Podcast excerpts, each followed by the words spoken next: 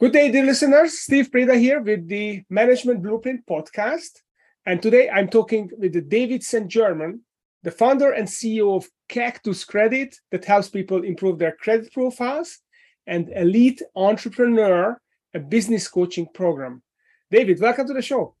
Thanks so much for having me, Steve. Really appreciate it. Uh, great to have you. So, David, let's start with your entrepreneurial journey. How did you get to the point where you started the Cactus Credit and now the Elite Entrepreneur Program? What what road led you to this point? So, I I started off uh, quite young, having an entrepreneurial mindset. My mother was an entrepreneur as well, so I kind of knew that I wanted to do something, run my own business, run my own show, so to speak. And uh, early on in my early 20s, I just started bumbling into things and not having much success uh, at all, as entrepreneurs sometimes do, and, and just trying different things over and over and over again. And uh, it was really through a lot of trial and error and a lot of study. So at the same time, I was 23 years old when I started really getting into it, and I just started reading lots of books and then uh, trying lots of different things, and and had some sales jobs along the way and that kind of helped accelerate stuff because i had money to throw into businesses that weren't working. So uh, that was kind of my journey to start and then that kind of evolved over a long period of time. And then i i, I founded a, a, marketing consulting company uh, just a very small sort of type of niche niche um, marketing consulting company. Uh, then went on to found a lead generation company and grew that business uh, really from nothing, less than nothing, because I owed a lot of money, uh, from zero to about 14 million in annual sales uh, over a five year period. And then from that business came Cactus Credit, which is a credit rebuilding and, and sort of a debt settlement type of business. Mm-hmm. It, it sort of burst that business because in the lead gen business, I was dealing with subprime customers uh, for auto dealerships. So at the peak, I had almost 700 car dealerships as clients. Wow. And a lot of the people that were applying on our websites were subprime. They didn't have great credit. They had a lot of debt. So I already had the customer. And so I, I was creating a, a, a company to do something else with that same customer. Mm-hmm. Uh, so that's kind of how it it started. It built that business off the back of the other one. So that's a, that's a great segue because what I wanted you to talk about is this concept, this framework that you developed uh, called turning a customer into two. Yes. And it maybe that's different from what you described because you are you have one customer and maybe you double the business for that in two different companies. Yes. maybe that's the same thing. So uh, can you can you share this concept? This is uh, one of my favorite concepts, Steve. And uh, I love this concept because it can really double a company's revenue in a very short period of time, literally double it. And you are absolutely right on that concept being uh, what I did with the uh, lead generation business and then creating another business because I already had the customer. Mm-hmm. So my customer acquisition costs was at that time it was zero. Now we we do a lot of other things. We do paid ads and things. But when it started, my customer acquisition cost was zero. So I had a you know a great time for a lot of years with big profit margins. But so the the idea with turning one customer into two is that eh, as business owners, you know, getting a customer, you know, getting that first customer is is kind of one of the hardest things in business, you know, to get that customer. So once you have the customer, you want to maximize the revenue that you get from that customer. And so many businesses just fail to understand the concept or maybe just don't even think about it. It's never occurred. Uh, but some businesses do do this very well, and some businesses don't. And I'll give you a couple of stories to illustrate that. So, uh, from someone that didn't do it well. So last Sunday, I went to the barbershop and I'm sitting in the barbershop chair and I'm unshaven and I'm running errands. It's a Sunday afternoon. And so I'm sitting there and I'm getting my haircut from the barber. but he could have noticed that I'm unshaven and said, Hey, congratulations. You came on a great day today, David. We have $5 off the hot shave and hot towel service. And we can go ahead with that real quick before your haircut. And at that time, I would have said yes because I was not doing anything. I was, it was Sunday. I'm no rush. Exactly. I'm not in a rush. I'm just running errands. I'm just going here, going there. So at that time, he could have turned me into from a haircut customer into a haircut customer and a hot shave customer. And he could have turned that $30 sale from the haircut into a $60 sale. And then he could have walked me to the counter and said, also, we have $5 off the men's hair products over here and just start walking over there. And I would have sort of just followed him. Yeah. And then he could have got me to pick out something. Right. And then he would have had me as three customers. Yeah. So now I was a haircut customer, I was a hot shave customer, and a men's hair care product customer. And so every business has something like this that they can do an immediate upsell to increase revenue. So, what is the process for discovering this immediate upsell? Is there a process for that to structure to think about it in a structured way Yes. or maybe to have a checklist of different types of situations that you can you can verify against your business to say okay here is how i do it Yes. So you want to look for what is the problem that you've created for your customer because of what you just sold them. So hmm. what's the what's the what's the problem that they have now that you can solve? So in my barbershop example, the problem was I had a great haircut, but I was unshaven. So that's not, that doesn't look good. So he created uh, the problem he created by giving me a great haircut was that I looked great here, but I wasn't, I wasn't looking good here. there's a contrast now Yes. now the beard was the the the bottleneck basically Yes. yes, that's right. So he could have immediately solved that problem for me. uh-huh. and added value. So it's it's like a, another value add based on what just happened. I'll give you another example of someone a business that does do this. So last weekend also in my running errands I I walk into the Apple store and I'm buying a new iPhone for my girlfriend. And so we get in there and we're you know being helped and she's picking out the iphone that she wants and so she gets it and the guy comes over with the thing. And then right away he says okay and we'll just get you on the apple care for that. And you know i tell him no. I used to say yes all the time but i, I know what the deal is with it. It doesn't do anything in my opinion. It doesn't it's it's a hundred percent profit Yeah. for apple a hundred percent. Yeah. But everybody in the apple store is trained to upsell the apple care. Yeah. and no matter what happens they're always tacking on that extra service. Now they position it well. I mean if something happens to your phone if you lose it if it goes down the toilet you can come back and we'll give you a new one. But you know nobody ever comes back and gets a new one. Or even if you go back if you don't buy it because i i didn't buy it and then i could still get them on the phone and they still help me. Of Or I course. Still walk in uh, to the genius bar and they still help me. It was just i had to dig i think uh, one minute more for the phone number. That was the difference. Right right exactly. Yeah. So so they do it well. So uh, I, I get i got this I, I love this concept of okay what is the position you put this customer into which now allows them to take advantage of another offer. Maybe maybe that's another way to frame this. Yes. Okay so so so that that's a great one uh, to mull over. So let's switch some gears here. So i i read your book uh, which i highly recommend by the way uh, zero to hero which which came out a couple of months ago. And there was Yes. some really interesting uh, concept that i wanted to ask you about.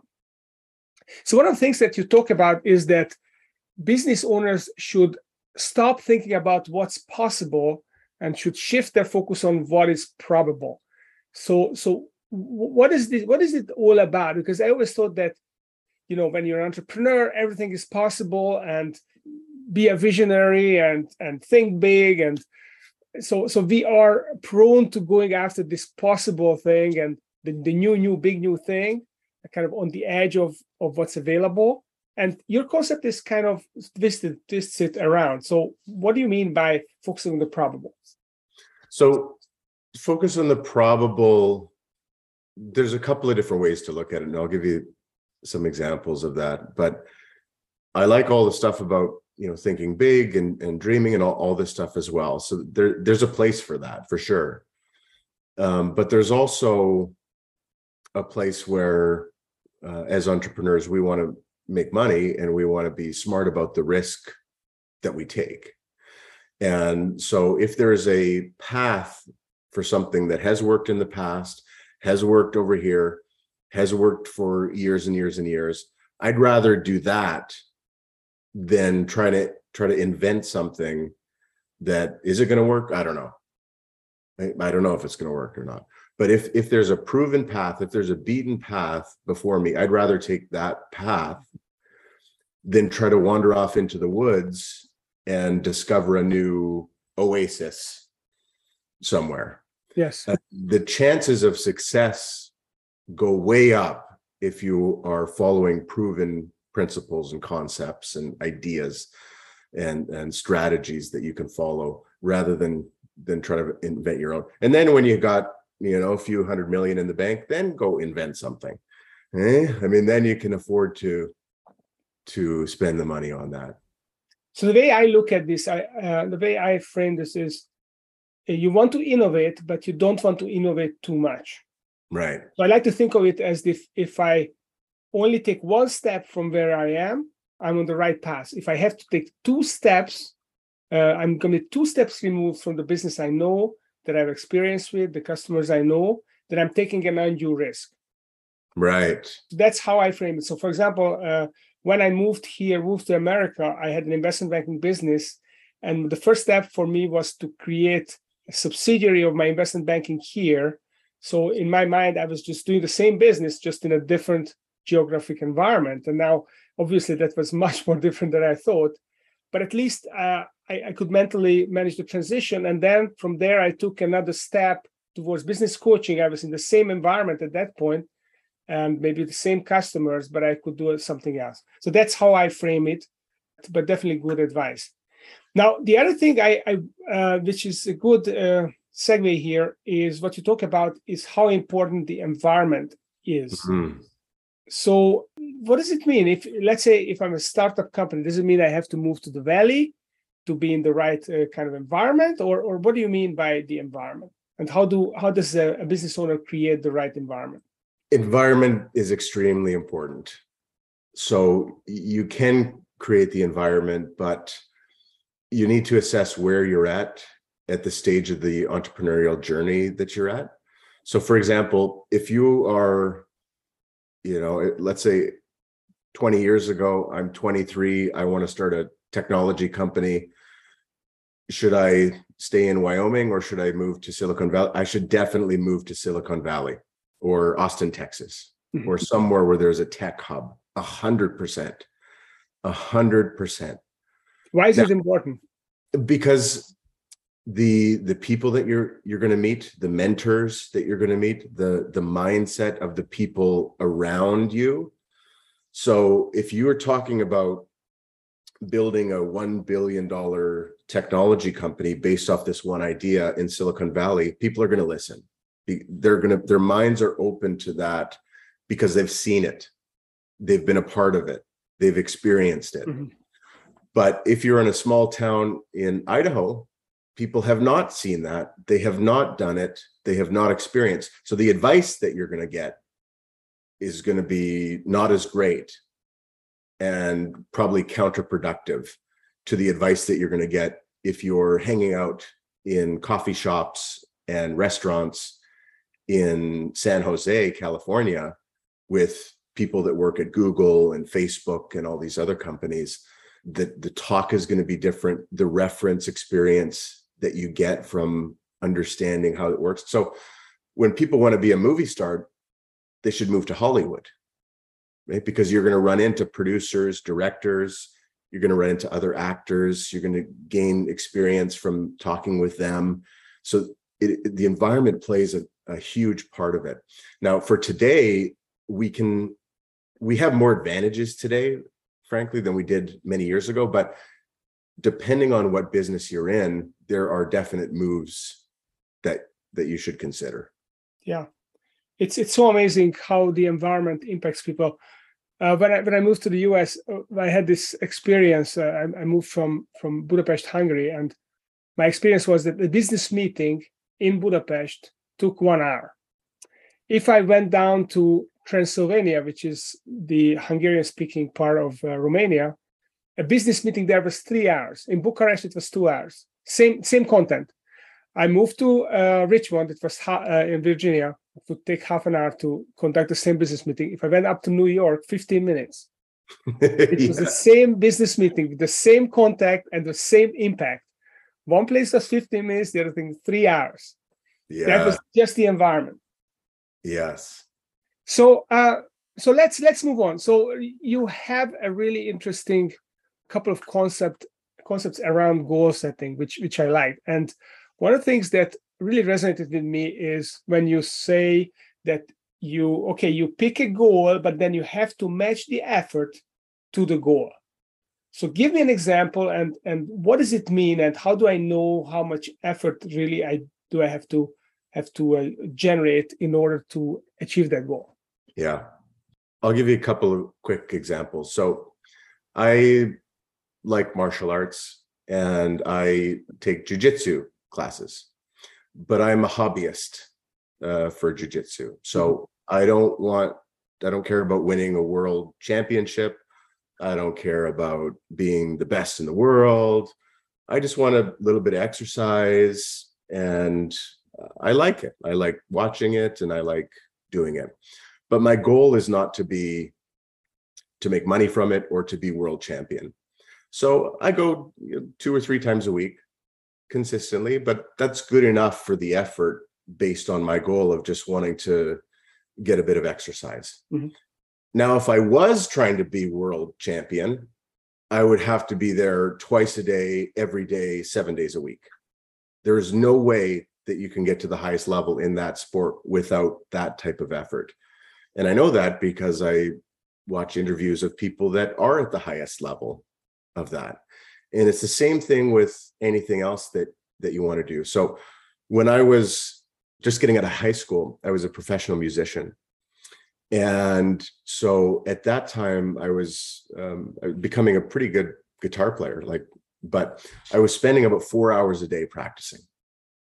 And that type of level is what it takes to become a great guitar now i didn't continue down that path but how i got to that number is because my private guitar teacher said that that's what he was practicing. Mm-hmm. And that's what it took to get up to the highest level. So if you're trying, it depends on how high you want to rise in the discipline that you're pursuing. And it should be based on now. That's why I recommend to people to really be honest with what you want to pursue. Mm-hmm. Right. Because I wouldn't say, oh, I want to be world jujitsu champion, and then just try to go an hour a week and be delusional with myself. I want to say, this is the purpose that I'm doing X. And if I know the purpose that I'm doing X, I can match my effort. And if I miss a couple of jujitsu classes, that's okay because my main pursuit is business. So that needs to be where what's most important in my life and the most amount of effort in my life.